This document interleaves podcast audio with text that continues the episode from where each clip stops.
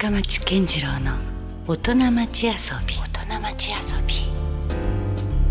さあじゃあ今夜のゲスト改めてご紹介したいと思います、えー株式会社東運動の営業本部長の高木雄三さんです。こんばんは。よろしくお願いします。よろしくお願いします。まあね高木さんの顔は知らんでももう地元の人やったらやっぱさすがにこれは知ってるでしょうというね。ええまあありがとうございます。にわか煎餅はい。の会社ですよね。はい。うん。これはもうどうなんでしょう？僕も改まってどのくらいの歴史があるんだろうっていうのを知らないんですけどはい。もう子供僕も物心ついた頃にはすでにありましたからね、えうん、ええっと1906年。1906年、はい、明治39年にまあ発売を開始したんですけども。あ、そんなやっぱ古いんですね。はい、その当時の博多駅の駅長からうん。何か博多らしいお土産がないかっていうふうにうん。うちの初代が相談を受けまして、うんでやっぱり日持ちもして、うん。なおかつ軽くてうん。で博多らしいものを、うというんことでまあせんべいとにわかに着目してうん。作ったっていうのが最初ですね。なるほどね。もうその頃はまだじゃあ博多のお土産って何もなかった時代だったんですかね？そうですね、うん。あまりまだ何もないような普通にどっかのせんべいとみかんを持って帰るとか、うん、まあまんじゅうとかもいろいろあったみたいなんですけど、まあその土地土地のね、はい。うん、いわゆるでもちゃんとこう商品名があってとかっていうことになってくると、えまだそれこれからという時代だったんでしょうねじゃえあ、そうですね。うん、わざわざ液晶さんが言うぐらいですもんね。えうん。えその頃とじゃあもう変わってないんですか？原型というか。え基本は変わってないですね。おおそうなんだ。じゃあやっぱもう100年味が変わってないっていうかそうですね。それすごいですね。まあ。あんまなくないですかそういうのってね。あんまりないかなとは思いますけど、まあお菓子の世界だと結構もう古くからやってるところが多いんで、うん。まあ創業何年とかね、ええ。結構確かにありますよ歴史的なえメーカーもね、ええ。うん。まあなんかよくわからん店舗とか歓迎とかあっちの方がやっぱまあね。ありますから。それ一体いつなんていうぐらい古い話ってありますもんね、えそれからしたらまだ新人扱い。そうですね。明治じゃんみたいな感じです そうですか。でもまあ博多で言えばねそうですね。古く。なかったから、ね。まあ、オーダーが来たぐらいの話なんで、え相当やっぱりね歴史は古いということになるんでしょうけどね、はい。うん、でもその今僕びっく一つまたびっくりしたのがそんなに味が変わっていないとえいうのもちょっと驚きますよね。えまあ変わってないから生き残れたっていうのがあるんでしょうけどね。あむしろ変わらなかったから生き残ったみたいなところもあるんですかね。はい。うんまあ、その素朴本当シンプルなものでうん。やってるっていうのが、うん。あれこれ脇見振らずにやってきたからっていうのがあるんでしょうけどね。そのやっぱりそういった意味ではその創業者の何代前になるんですかね高木さんからすれば。僕からしたらもうひいひいおじいちゃんぐらいですか。僕のじいちゃんひいひいん？そんなになるのかな？うん。そういうなんかこうエピソードとか、ええ。そういう伝説的な話ってなんか残ってるんじゃないですか高木家に。ひいひいじいちゃんの伝説ですか？もうその創業者はこうだったというような武勇伝じゃないですけどだってすごくないですか？それだけの100年変わらないものをええ。残したオリジネーターですよ。確かに。うん。すごいんですけどうね、ん、何気なあれじゃないでしょだってそれってね思いつきでそれがポンってなんかできたとかっていうのでもないような気もするし。いやなかなかこういい話って残っていかないですよね。変な話とかはね。悪い話ばっかりなんか残っていってるんですよ。えそんなじゃあこうあんま言えないような話もあるんですかいろいろ。悪い話ばっかり残っていってます、ね、あいつはとんでもなかったみたいな。そうですか。でもその創業し創業者の話では何かないですか？なんかこうこんな人だったらしいとか。いやとにかくやっぱり厳しい人だったっていうのはうん聞いてますけど、うん。多分創業者もそうそう商売商売っていう人ではなかとったではなかったんでしょうね。どんなそのそれができる前はなんか何をやってた人だったんですか、もともとの始まりはなんか竹とか木材とか、うん、そういうところが始まっててそので資材的な建築資材とかそんなあれですか、で初代の頃には多分もうまんじゅうとかをうん。販売し始めて、うんお店を構えてたんですね。うん。うん当時はその三角屋っていううん。名前でうん。商売をしててやっぱり和菓子っていうか。そうですね、うん。だから駅にそのお菓子を持ってて買いませんかみたいな、ああなるほど。うん。当時はなんか今みたいな形じゃなくて本当誰でも駅に行って好き勝手商が。売できるみたいうな、普通にこう持って行ってからなんか買いませんかみたいな。うん。ができてた時代だったみたいで。うんその出入り業者の一つだったっていうふうには聞いてますけど。でもそんな誰もが出入りできるような時代にですよ、ええ。あえて白羽の矢が立ったわけじゃないですか、えだからやっぱりなそのお人柄かあるいはよっぽどその作るおお菓子がねええ。え美味しかったとかっていうのがまずきっかけとしてあったはずですよね。なるほど。いやでも今初めてそういうふうなご意見だったいやそこちょっと調べましょうよなんか。どうういうねことでそういうことがねなんかなんかこ起こったのかっていうことも含めてちょっと気になりますよね。なんかその博多駅かなんか鉄道の歴史の本かなんかにそういうのが載ってはいたんですよね、その昔の駅でこんなことがあったみたいな、うん、まあそうかぐらいの感じで軽く流してたんで。いやまあね僕としてはねやっぱりこう物心ついた時にこの記憶にあるのがもうこれがどっちが先かが実は定かではないんですよ。ええ。つまりその先兵の方なのか、あるいはあのあまりにも有名なテレビ CM はいたまには喧嘩に負けてこいってあれが、ええ。まあ、とにかくもう印象に強烈に残ってますよね。あ。ありがとうございます、うん、でもやっぱそれがもうある意味お菓子以上に有名になったっていうところないですか？あの CM 自体が一人歩きっていうか。ああありますね。うん、あの CM 自体が昭和49年に、あ昭和49年か。はい、開始されてますんで、うん、いやだから僕は昭和36年生まれなんで、えまあちょうど中1中2ぐらいからじゃあ多分流れ始めてるわけですねそれは。はいうん、なで、るほど。うちが100周年を迎えたうん。ちょうど10年ぐらい前に、うん。まあ、その CM も作り変えようかって話がうん、あったんですけど。そんな話もあったんですか？うんはいあでうん。たまたまそれがその西日本新聞さんの方に載って、うん。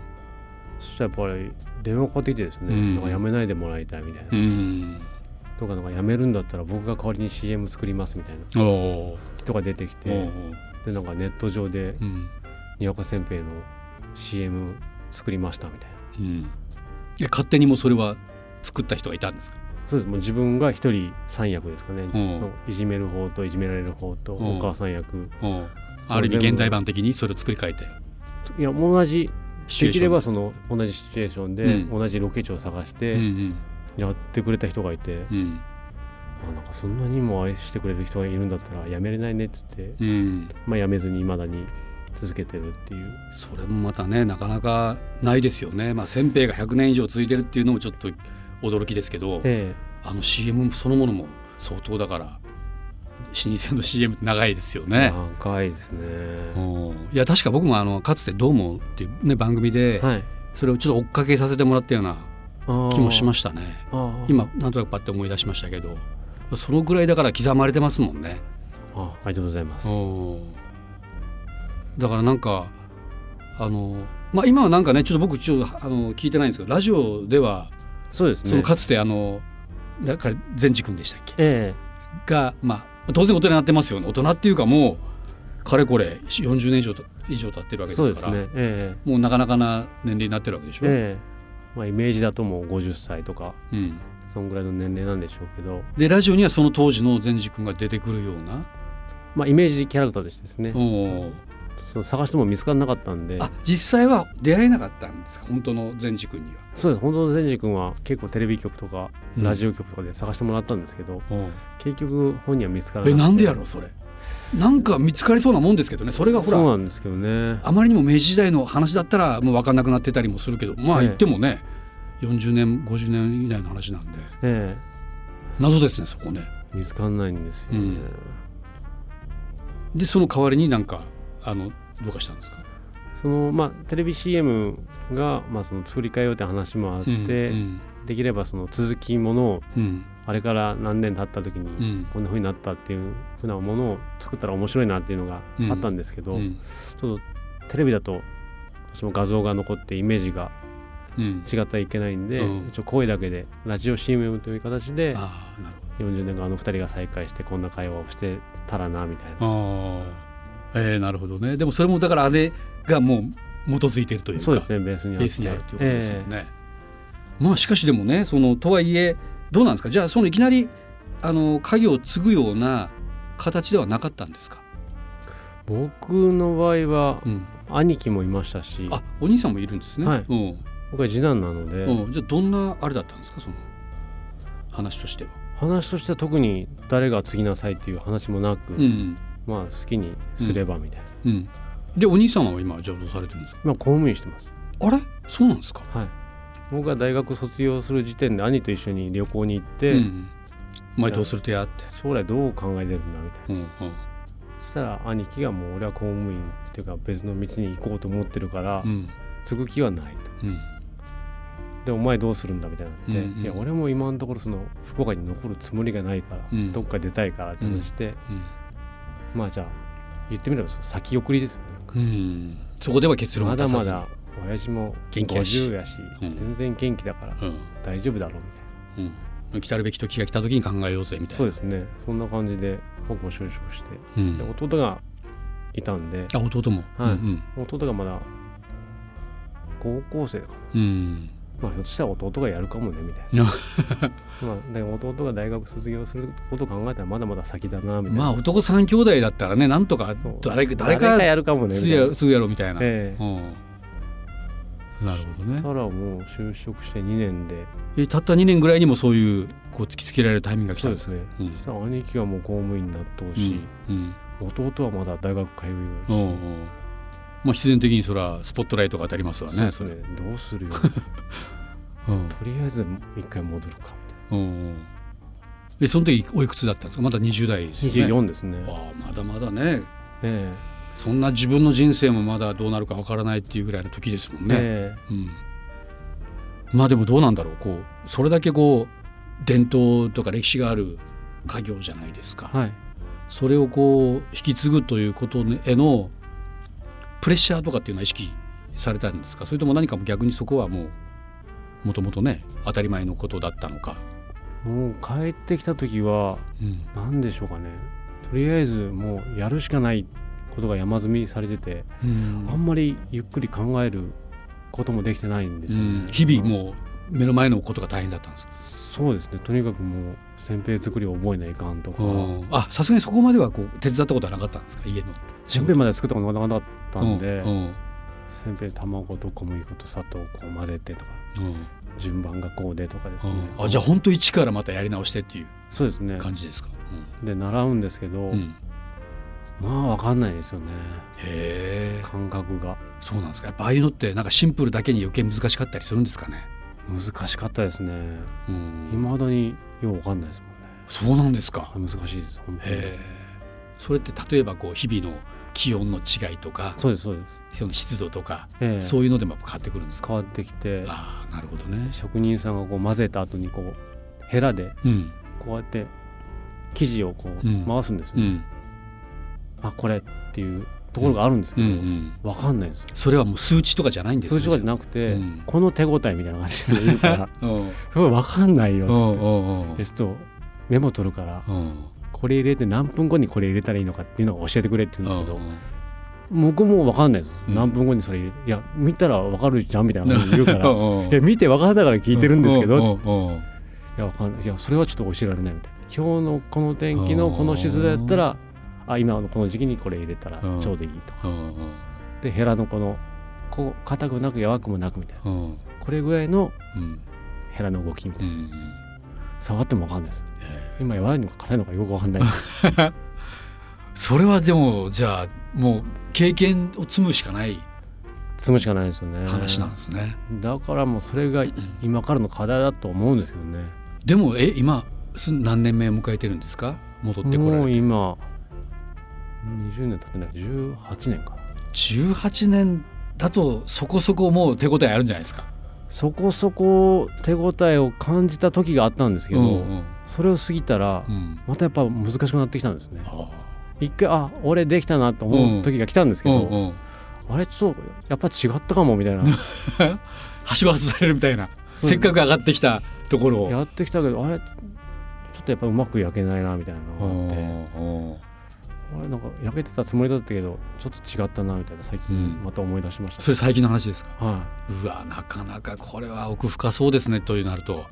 いやっぱ本当単純だからこそこうごまかしが効かないというかうん。本当難しくて。う。んなんか皆さん簡単にこうせんべいなんか小麦粉と卵と砂糖混ぜて焼くだけ。なんとなくねイメージとして、はもうだってすでに型があったりするわけですからね、はい。そこに落とし込んでええ。焼けばいいんだろうぐらいななんかねそうですね。いい加減な僕らからすればイメージですけどね。多分できるのはできると思うんですよ。うん。でも多分納得いくものができるかって言ったら多分なかなか難しいなと思うんですね。なるほどね、ええ。あでもなんか今高木さんのそういうなんかこう作り手側のこだわりを聞いてた方がよりなんか分かった。分かるっていうか。いやそうするとなんかハードルが上がりすぎて そうでもないじゃんみたいになりそうだから いやいやいや。怖いんですけど。いやでもやっぱせめてそうであってほしいなって僕は思いますよ、うん。作り手がねなんかいやもうこんなもん簡単でも誰でもできますよみたいなものがねうん。まあ流通してるって言われるよりは、うん。やっぱりもうここに来てもまた分かんないんですよねって言ってくれたぐらいな正直な気持ちをねうん。言ってくれる方がなんかあそんなやっぱ奥深いものなんだっていうなんかうん噛みしめるものがありますけどね。うん。うん。まあ、そしてまあ今のにわかせんぺいさんといえばなんとなくね僕のイメージとしてはいろんなバージョンえのものがどんどん出てますよね。えはいまあ今風に言えばまあそのコラボ的なえ商品がたくさん、えー出回ってるようなイメージもありまして、えはい。実はあのこの番組が一番最初始まった時にね、えゲストが、まあ、福岡出身の俳優の田口博正君だったんですよ。はでその彼が最初に手土産で持ってきてくれたのがまさにこのブラックにわかえはい。東文堂さんのね。でまああの眼鏡をしたようなうん。キャラクターのものになってますけども、これをなんか僕は最初のなんか印象としては非常にこう強く、まあ、残ってるんですけども、えまあいっぱいありますね。今目の前にも何種類もありますけど、えはい。ドラえもんなんかもあるんですね。そうですね。今年コラボした商品ですね。これはなんかなんか難しそうですけどドラえもんってやっぱほらなかなかこれは全国区のキャラクターだったりするじゃないですか、ええ。これはどんな風にこのコラボっていう話が進んでいったんですか？これはですねもともとそのサンリオさんとコラボしたいっていう話をサンリオ、はいうん。進めてまして。うん。サンリオといえばキティちゃんとかですよキねティちゃんですね、でキティちゃんのハードルがすごい高くて。ああなるほど、でまた別の事業部でうん。そのプリンとかですね、うん。マイメロディーとか、うん。そういう扱ってる事業部がありまして、うん。その方と話してたらうん。最近その藤子プロさんからうん。ドラえもんっていうカテゴリーのやつもうん。ちょっと今取り扱うようになったっていう話だったんで、意外なルートから来ましたね。サンリオさん経由なんですね、ドラえもんなのに、うんあじゃあそれやってみたいんですけどつったら、うん。あじゃあ契約書作りましょうねみたいな話になって、で出したんですけど、まあすごい人気ですねドラえもんは。あやっぱそうですか。はい。これはじゃあ飛ぶように売れてるんですね。そうですね。いやだってさこれあのよくあのせんべいはあの付録がねもちろんあの例のにわか面がつくんだけどもこれドラえもんになってるもんね。そうですねドラえもんですね。これは多分子供たちもお喜びですよね。そうですね、うん。ですからもうなんかお孫さんに買いたいっていう年配の方から。うん。今何種類ぐらいこういうのってあるんですか、今ざっと出してるのがうん、4種類ぐらいですかね。あ4種類？はい。うん。あと他にどんなものがあるんですかね？ダンボーっていう漫画、四つ葉とっていう中に出てくるはいはい。キャラクターなあんですけど、なんか見たことあるぞこれ。ダンボールのキャラクターで。ダンボールのキャラクターか、はい。はい、はいはい。うん。とコラボした商品と、うん。あと最近山笠ではい。おいさくんっていうキャラクターでできたんですけど、うんそのおいさくんとうん、まあ博多のゆるキャラみたいな感じですかね。そうですね。うん。ありました。ね葵さんのねこれちょっといかにもこれはまあ博多っぽいものではありますよね。山笠にちなんでるキャラクターですもんね。えうんあともう一つですね。この比較的大きいあの大体最近ちょっと小型が多いんですよね。ええ。中でもでもも例えばこのいわゆるあのいわゆるにわか面サイズというかえはい。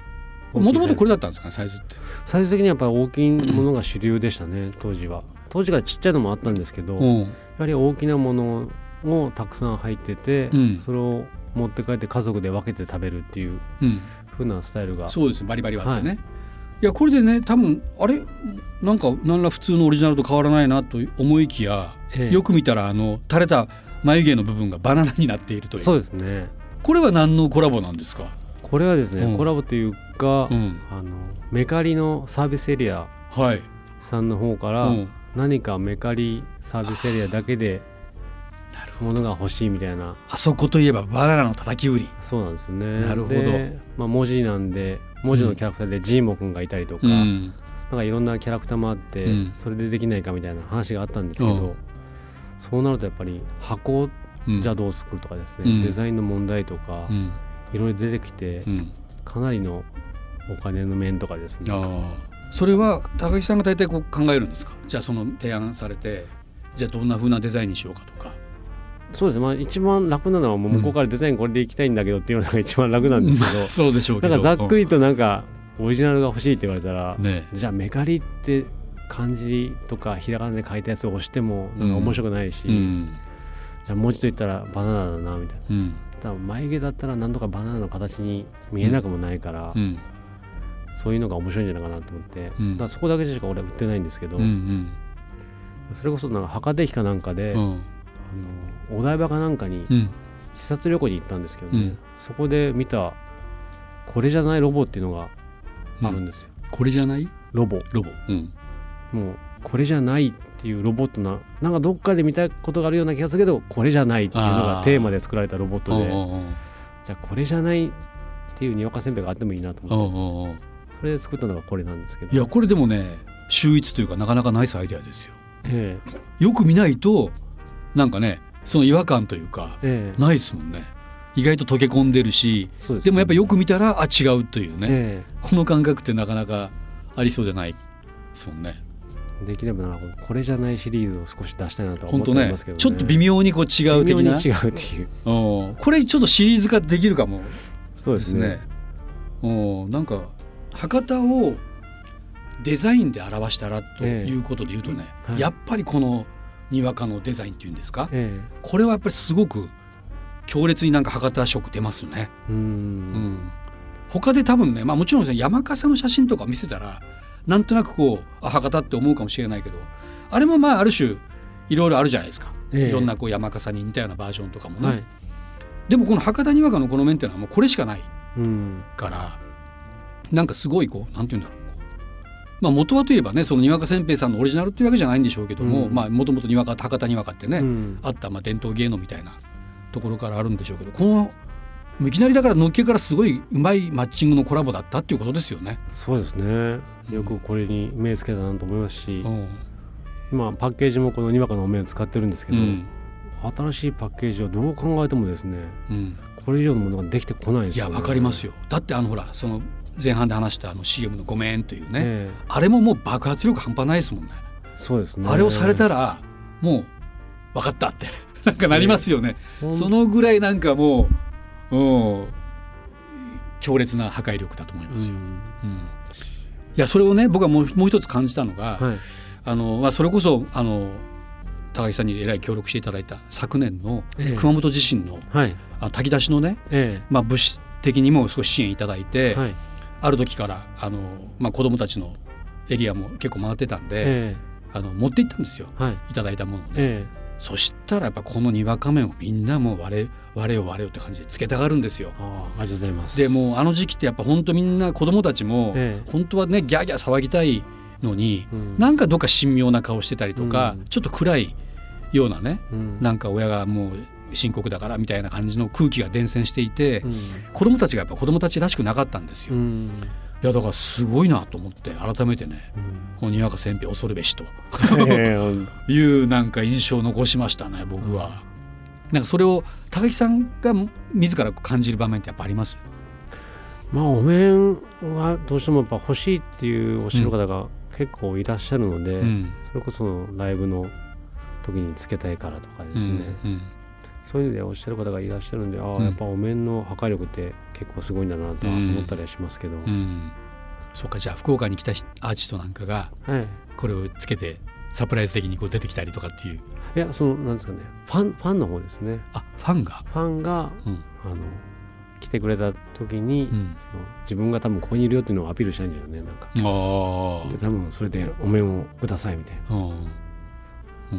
うん、そうかだからこのお面って今やこのにわかせんべいを買わないと手に入らないぐらいな感じだったりするのかまあベースはそうなんですけな。ど、もう今は一応ちゃんとなんか書類を作ってうん。こういうことでこのお面をまあ10枚欲しいんですとかうんうん。20枚欲しいうん。でこれその太鼓の演奏会にみんなつけて出ますとかですね、うん。そういうのをもらえれば、うん。あのお出しはしてるんですけど。あもうそのせんべいと別にお面だけを、無償で、うん。じゃあ頑張ってくださいみたいな感じですね。えそれ無償でですか？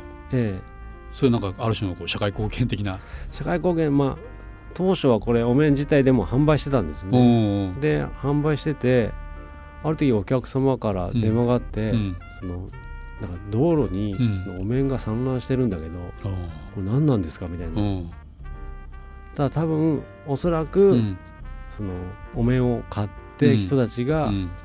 多分何かの余興で使ったりとか、うんなんか結婚式の二次会とかでうん。わーわー騒いで,、うん。でその後多分捨てて帰ったんだろうななるほど、うん。あそんな風になるぐらいやったらもうちゃんと責任持ってうん。これで使いますっていうのをもらった方がいいなと思ってるんですよ、うん。なるほど。それからもう販売をやめたんですよね。だから販売をやめたらやっぱ欲しいっていう人たちも来るんで、まあ、そういうような形で出してるっていう、なるほどね。だからそれがまあ例えば昨年の熊本地震の時もそういうええ。ことだったりされた、ねはい。していただいたんでしょうね、えうん結構じゃあそういうお面リクエストもえ多いですね。あるんですね、ええ。うんもうそのある種の版権をもうすでに東運動さんが持ってるみたいなもんなんですかこれ？まあ極端に言うとそうなんですけど、うん。だから結構問い合わせはあるんですよね、なん。うんかどうやったら使えるんですかみたういな、ん、いや僕もなんとかのイメージでもしこれをなんかお面を使いたい時はもうなんか東運動さんにっていう感じにはなりますね。きっとお面自体はもう差し上げるんでうん。あのちゃんと使ってくださいねっていうぐらいで。うんしてないですけど、うん。まあでもそれぐらい愛されてるっていうことですよねやっぱりね。みんなからね。ええ。なんかこうあのヤフオクドーム的なところでもありませんでしたっけ？あ博多デーっていうのをねみんながこうつけるという。年に1回ね。やってて。うん。で、まあ、ソフトバンクさんがお面を作ってはいはい。配ってるんですけどね、うん、あれなんかもなかなかな壮観というかシュールな 絵が出来上がってますけどね面白いですよね、ええ。うん、やっぱ本当やっぱ博多を代表するデザインだなとやっぱ改めてそうですね。思いますね。うん、なんかその高木さんがやっぱそういう意味ではこう大事にしているようなこうルールというか流儀みたいなのってありますか？あのまあ会社の経営方針というか、もうそういうものがそのより良いものをより多くの皆様にっていうのがうん、あって。より良いものをより多くの皆さんに。はい、だからやっぱりもともとその初代が、うん。まあ、駅長から頼まれてうん。作ったっていうのもあるんですけど、うん。まあ、お客さんが望むものっていうかうん。それを忠実にやっていきたいなとは思ってますね。それ簡単なようで実は難しかったりするんでしょう難しいですね、うん。まあ、お客さんの要望でたくさんあるので、うん。また味を変えてくれとか、うん。もっとちっちゃいやつが欲しいとか,、うん。それを全部聞くわけにいかないからですね、うん。まあ、どれをじゃあ本当に望んでるのかなとうん。いうのを最大公約数をどれにするのかっていうところでうん考えたりしてうんで、まあ、過去にはじゃあ言われたから作ってみようかって言って失敗したものとかたくさんあるんでですね、それなんか思い出深いなんかだ失敗作ってなんかありますか？あのリストバンド。リストバンド。ににわかのマークつけたやつ。当時なんかあの結構あのリストバンドってあのゴムバンドみたいなのがはいはい。流行った時期がシリコン的なやつとか。シリコンバンドみたいなのがあって、うんはいでなんか博多らしいものが欲しいみたいな。おうなんかあり意外と当たりそうですけどね。いいかもしれないとお思ってうおう作ったんですけど、うん。ぱなかなかじゃあそれを買うかっつったら、うん。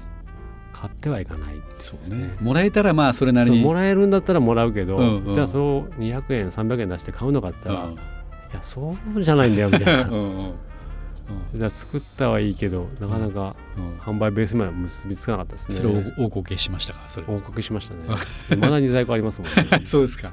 どうしようと思って。うん他には何かあります？そういうなんかこれはちょっとやらかしたなっていうような。やらかした、まあ、半分やらかしたんですけど、うん。